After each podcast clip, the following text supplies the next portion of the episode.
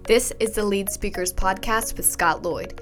In this podcast, you'll hear engaging conversations with everyday leaders and discover their motivations, desires, and passions. Most importantly, hear practical applications and advice for becoming the leader that you've always wanted to be. Welcome to Lead Speakers. I want to remind you of where we left off last time. We were talking about uh, Tuckman's stages of group development. If you remember, there were four of them forming, storming, norming, and performing. And then some have added, um, you know, a fifth one, adjourning.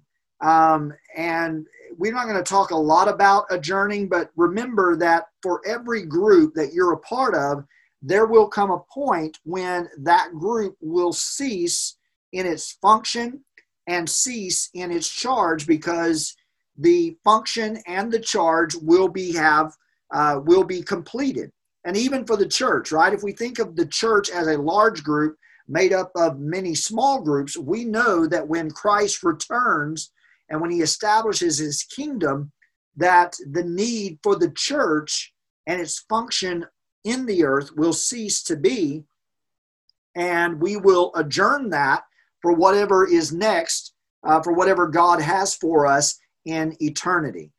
But let's return to these four stages of group development. And what we're going to look at is how Jesus interacted with his disciples in facilitating um, this group's development. So uh, let's look at forming uh, first of all. Forming. Um, the team, and, and, and the way that Tuckman describes forming, the team meets and learns about the opportunities and challenges and then agrees on goals and begins to tackle the task. Team members tend to behave quite independently. They may be motivated, but are usually relatively uninformed of the issues and the objectives of the team. Uh, team members are usually on their best behavior, but everyone is focused on themselves and the more mature team members begin to model appropriate behavior even at this early uh, phase. And then the meeting environment also plays an important role to model the initial behavior of each individual. So if you go back to the Gospel of John, and if you, if you look at John chapter 1, and we won't we won't read this entire passage, but John chapter 1, verses 35 through 46, this is the initial gathering of Peter, Andrew, James, and John. Uh, John and Andrew are followers of John the Baptist, and they go out and they recruit their brothers and they bring them initially to Jesus. And then there's this interaction, right, where they're uh, having to get in a boat, and because there's great crowds that are wanting to hear uh, the teachings of Jesus, and Jesus makes a request of Simon Peter uh, to push his boat out from the shore, and Jesus actually teaches from uh, the boat to all of the crowds that have gathered and pressed there on the shore. So it really is an innovative way to address the crowds that have gathered. And one of my takeaways from that story is that Peter, again, uh, demonstrates himself to be a leader in that Jesus asks of him something and he willingly says, Here you go, Jesus, I'm going to give that to you. So we see this in the initial stages, in the forming stages of this group of believers as they come together. Um, and so they identify themselves, they identify what they're supposed to do, and we see them moving forward as they become followers of Jesus Christ in this forming stage. And so, as a leader, when you are reaching out to people to be a part of your team or to be a part of your ministry, remember that forming is really, really important. And so sometimes we forget as leaders that we have new people that are being attracted to our team, that are being attracted to our cause every step of the way. And so we have to go back and we have to recast the vision. We have to remind them of why they are joining and not forget that every time someone new comes to the group, it changes the dynamic of the group. It changes what is happening in the group. And so, as leaders, it is our responsibility to lay that foundation over and over again. And then there is the, uh, after the forming, you have the storming uh, part of the formation, right? And, and this is the second stage of team development where the group starts to sort itself out and gain each other's trust.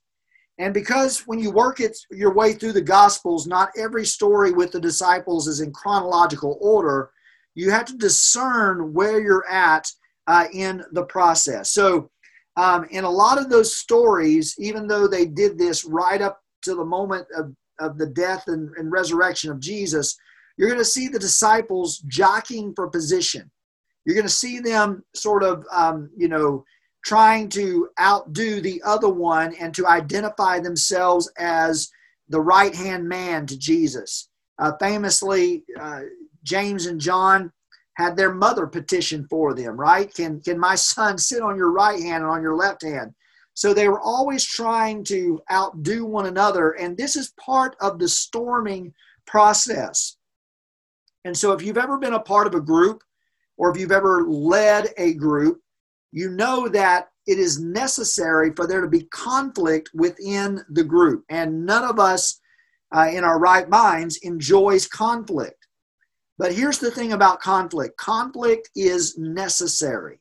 Conflict uh, must happen within a group in order for the group to move forward. So, as much as all of us are opposed to conflict, we need to understand that conflict is necessary and it is normal in order for the group to grow and in order for the group to progress. Uh, in fact, if if you're a part of a group and there is no conflict, um, you're probably not a part of a group. You're probably part of a cult, and you want to get out of there as quickly as possible because conflict is normal. Conflict is to be expected. And uh, just as there uh, is problems if you have an excessive amount of conflict, you also have problems if there is an absence of conflict. So you need to understand that as a group leader, you're going to have this conflict, you're going to have these storms that come about.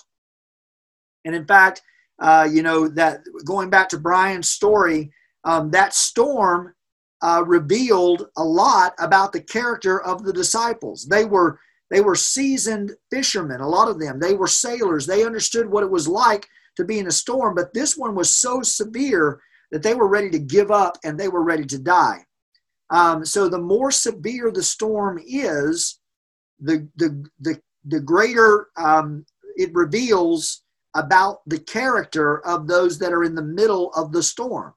So even if you think you're a seasoned leader, when you face a storm, when you face a crisis, it's going to reveal uh, the character of who you are at your core.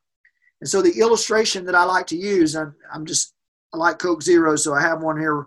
So if you were, um, if, if, we were walking by one another and you bumped me, um, and and you bumped me hard enough that uh, I was to spill the contents of this can, we understand that what would flow out of this Coca Cola can is Coca Cola. Why? Because that's what's inside the container. If I was walking by you with a styrofoam cup and you bumped me, whatever I'm drinking is going to spill out of the cup. So, what's the principle that we take away? When life bumps us, whatever is in us is likely to come out. And so, if it's good things, when life bumps us, good things are going to come out of us. But if it's bad things, right, the bad things are going to show themselves in the midst of the crisis. So, this storming stage is very good for participants and it's very good for leaders because it is in the storm that it the contents of our soul the contents of our heart the contents of our character is revealed. And this is why even though we don't like conflict even though we we do not enjoy the storms of life we need to understand that they are very revelatory when it comes to who we are and revealing who we are and the areas where we need to improve and the areas where we need to, to make changes uh, in our lives. So those storms are really, really important.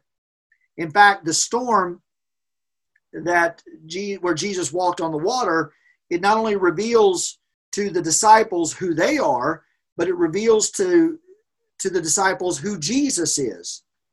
So they're given the opportunity to walk on the water. Peter is the only one that does, right? Because he's confident, perhaps overconfident. And the storm reveals his overconfidence because he begins to sink. And Jesus is there immediately to rescue him and to lead him back to the boat. And then when they get in the boat together and Jesus speaks to the storm and the wind ceases, all of the disciples receive a revelation that this indeed is the Son of God. Who is this? That even the, the wind and the waves obey him. And so the storm reveals who Jesus is and it reveals who they are. Even Peter, who thought he was confident and thought he could do this, the storm revealed that it was too much and he began to sink.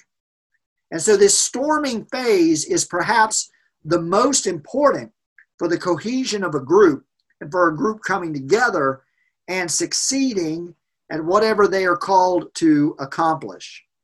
So, that leads us to the third stage, which is called norming. So, you have uh, forming, storming, norming. And in this stage of group development, the leader has a responsibility to see to it that disagreements are being resolved and personality clashes are being resolved and that people are coming together within the group in a greater intimacy in a spirit of cooperation that emerges and so this happens when the team is aware of competition and they share a common goal.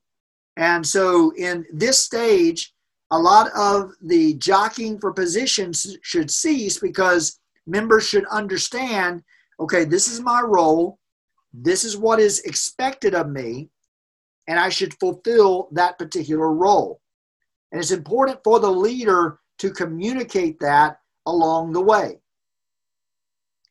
And so, what happens in this stage, all the team members take the responsibility and they understand that they have to start working in the same direction for the success of the, the goals of the particular team that they're a part of. And they start tolerating the whims or the fancies of other team members. So, this is when you know you you you come to know and to understand the personalities and the the the conflicts and uh, maybe some of the weirdness of your teammates and members and this is when these ideas emerge where oh yeah something that maybe annoyed you in the beginning now you understand that that's almost what a team member has to exhibit. That's what they have to do in order for their strength to be revealed. And so you put up with it. You tolerate those things that maybe annoyed you in the beginning. Maybe they still annoy you, but because you understand what the team member brings to the group, you are willing to tolerate it more. And so if a new member comes on board and they say, well, man, that person is really annoying, you're more likely to say, well, that's just who they are. And we understand it because of what they bring. And so the more you love someone and the more intimate you become with that person, the more willing you are to put up with their faults and the more willing you are to overlook those things that might be annoying to someone else. So if you've ever been in a romantic relationship or you've ever been a part of a really close team, you know what I'm talking about. Those little things, right, that in the beginning would annoy you or set you off over time you you forget about them and you overlook them and you ignore them why because you love them so much and you understand that a lot of that is necessary in order for that team member to function at their highest potential and their highest performance and so what would annoy others you look to as a strength because you understand it's necessary in order for us to become the team that we're intended to become. So, the, the idea of norms, right? So, there are constructs that develop over time within the group culture that says that's the normal way that we behave, and we all agree. We enter into a uh, an agreement of sorts that says we're going to put up with all of this that would annoy others and may still annoy us because we understand this is the normative way that our group functions. And in order for to get to the next stage, we've got to agree that we're going to work together. And so they accept others as they are and they make an effort to move on. Um, the danger in this norming phase is that members may be so focused on preventing conflict that, that they are reluctant to share controversial ideas. And so sometimes in the norming phase, there's a danger of groupthink developing where people, you know, become so, um, you know, supportive of one another that they forget to bring up valid criticisms of one another. And uh, the most famous uh, tragic example of this is the 1986 uh, Challenger, uh, Space Shuttle Challenger ex- explosion that ended in the deaths of the seven astronauts. Um, what happened is the, the people on that team they became so invested on making sure that this launch took place that even though they may have had some uh, ideas about being reluctant, uh, following through on on giving the go for the challenger to to take off, um, they they didn't share that because they they got involved in this groupthink, and so they were reluctant to share these ideas. That's why it's important when you are a leader to develop norms that welcome controversy and that welcome divergent ideas. And so if you are presiding over a group that they are reluctant to share that, it's because along the way, as a leader, you have not cultivated that kind of culture where you want opposing ideas, where you want people to disagree with one another so that you can develop the best solution. And so, as a leader, remember in that forming stage that you want to set the stage for the culture, and all the culture is is the normative ways that we interact with one another. Every group has a culture. Every group has a particular feeling, a way of communicating with one another, uh, a set of unwritten rules that develop over time. And this is the culture of the group. And so, as a leader, if you want the best group, if you want the best solutions, then you've got to cultivate uh, a, a, culture that says we're going to allow one another to disagree uh, with each other without becoming disagreeable, right? So sometimes leaders are so protective of this idea of unity that they'll shut down divergent thought. Well, in the long run, that's going to hurt you because you're going to end up listening to people that the only the only thing they have to offer is uh, you know something that says yes to everything that you have to say. And if you're that kind of leader uh, you'll you'll find yourself eventually surrounded by people who have nothing to say and nothing to contribute. Why? Because you're so protective of that unity and you don't want anyone uh, disrupting that but really the disruptors are the best people in your organization because they're going to force you to get to that place where you can be the best leader and have the best organization possible. And the goal is to get to this fourth stage here, uh, known as performing. Um, and the text that comes to mind here is John chapter 6, uh, Jesus feeding the 5,000. Um, that is an example where the disciples, even though they did not have an immediate answer to the query of Christ, how are we going to feed all these people? We don't want to send them away. We do see the disciples acting uh, in accordance with one another and the instructions of Jesus. So, Philip is the bean counter and he's making the calculations. And he says, even if we had this much money, we're not going to be able to feed all these people. Andrew is acting in accordance with his gifting and he's going out and finding uh, people to bring to Jesus, he finds the little boy that has a lunch, and Jesus is able to multiply that. And then all of the disciples take the cue from Jesus to divide the crowd into manageable, manageable small groups of 50 so that they can distribute what Jesus is giving miraculously to the crowd. So, this is the best example, in, in my estimation, in Scripture of the disciples performing together as a cohesive group and doing what seemed impossible at the outset, right? Feeding this massive crowd. Uh, the Bible says there were 5,000 men. So if you multiply that by families, you're looking at upwards of 20 to 25,000 people in this crowd. And because the disciples, 12 men, come together under the leadership of Jesus, they're able to function in their giftings and in their roles, and they're not arguing with one another, but they're doing what is expected of them so that this large task of feeding upwards of 25,000 people becomes manageable because they are operating within their giftings and according to their roles, and they're following the leadership of Jesus and moving this crowd into smaller crowds of 50 which which suddenly makes it not so insurmountable. Obviously you've got jesus performing a miracle and that's that's what makes the difference. But if the disciples had been unwilling to cooperate or if they had been unable to cooperate because of competing ideas then they would have never been a part of this great miracle. And likewise for the groups that we lead.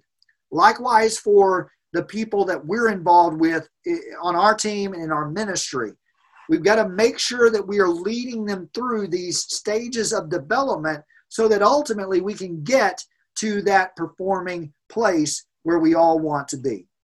Does that make sense with, with everyone? Everybody tracking with me?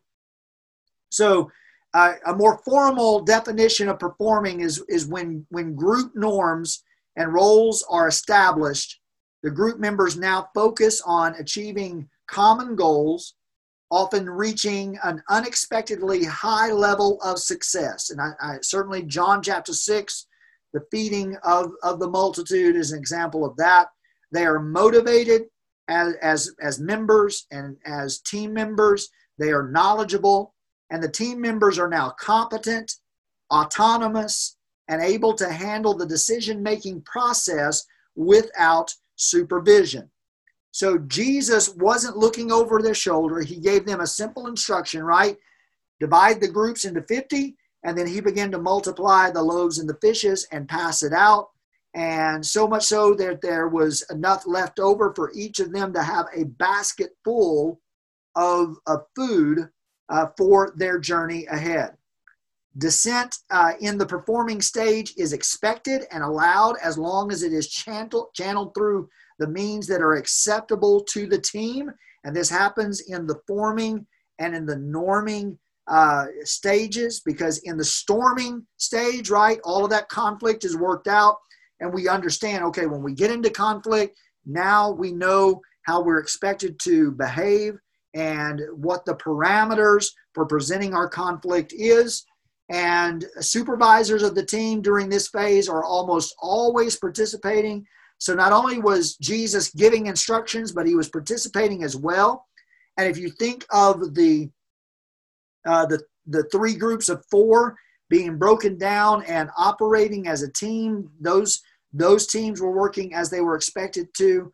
And so even in the most high performing teams, occasionally they will revert back to the earlier stages um, and many long standing teams will go through these cycles over and over again to react to changing circumstances. And you see this a lot with the 12 disciples.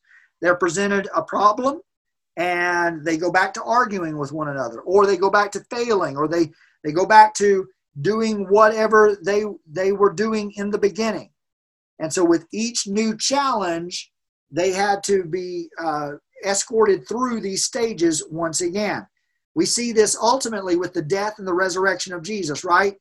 After the death of Jesus, they're so disappointed that they kind of scatter. And then those fishing partners uh, Andrew and Peter, James and John, those two groups of brothers that acted as partners. Peter famously says, Well, I don't know what else to do. I'm going fishing. So they revert back to where they were in the beginning. And then you, you see this cycle repeat itself where Jesus appears to them on the shore, invites them to come and, and to dine. He performs the miracle of the fishes once again to get their attention. And then he brings them through these stages once again until you finally arrive on the day of Pentecost and you see another performing function of this group where they are acting um, as Jesus intended them to act. Peter stands up with the 11 and he delivers the gospel message at Pentecost, and then they move forward as a well performing group. And this is because they are moving through these stages over and over again. Does that make sense to everyone? All right, good. Okay, we've got a, a few minutes left, and I want to save some time for some questions if you have any. But what I want to introduce is this um, idea of servant leadership.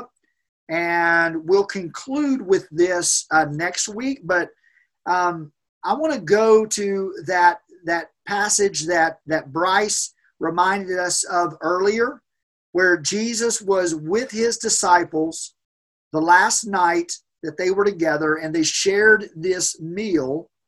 And remember, as they're entering this upper room, they're arguing once again. Um, so remember that in that group development, they may default sometimes. And here we see famously the disciples defaulting to who's going to be the greatest in the kingdom. And they're arguing. So much so that they have neglected providing a servant to wash the feet of those entering to have the meal together. And remember, we talked about how critical this piece of servanthood would be this piece of, of first century hygiene would be because they weren't eating at a table where their feet are hidden under the table, but they are reclining on the floor around a blanket where their food would be. And so you can imagine that if you're reclining and, and you're around and, and you're, you're forming the parameter of this blanket where the food is served, the likelihood that you're going to be in close proximity of someone's feet increases dramatically. And so if you're walking through dirt and mud and worse, right, in first century Palestine to get to this meal, it is critical that there be someone prepared to wash the feet of those that are going to be sharing in this meal. And in all of their preparation, they neglected to provide a servant. And so Jesus quietly wraps a towel around his waist, and he gets the wash basin and he begins to wash the feet of his disciples. And in this moment, Jesus demonstrates the greatest attribute of his leadership style, so much so that it has become known as servant leadership. And it is modeled by some of the greatest leaders throughout human history.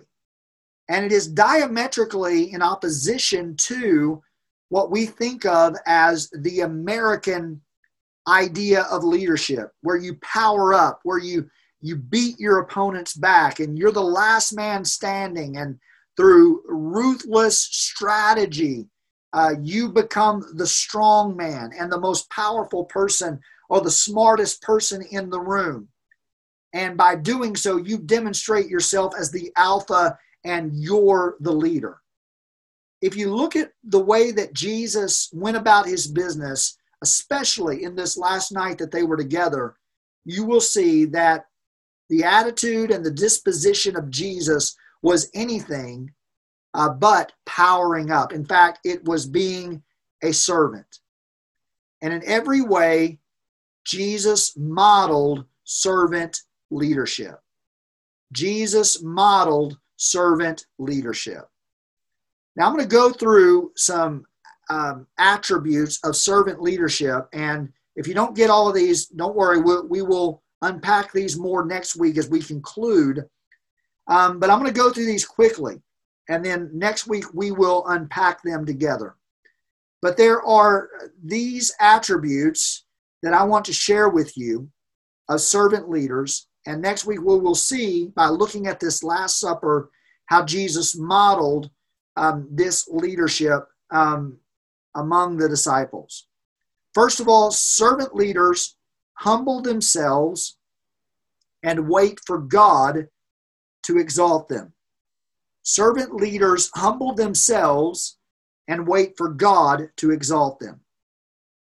Secondly, servant leaders follow Jesus rather than seek a position. Servant leaders follow Jesus rather than seek a position.